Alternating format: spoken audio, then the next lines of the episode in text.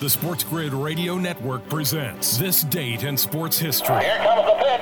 1956 Yankees pitcher Don Larson throws a perfect game as New York beats the Brooklyn Dodgers 2 0 in Game 5 of the World Series at Yankee Stadium. Strike three. A no-hitter. A perfect game for John Boston. Nobody has to tell me, you know, what happened. I think about it every day, more than once, maybe several times. But it's a very good feeling. For Sports Grid Radio, I'm Mike Demergis.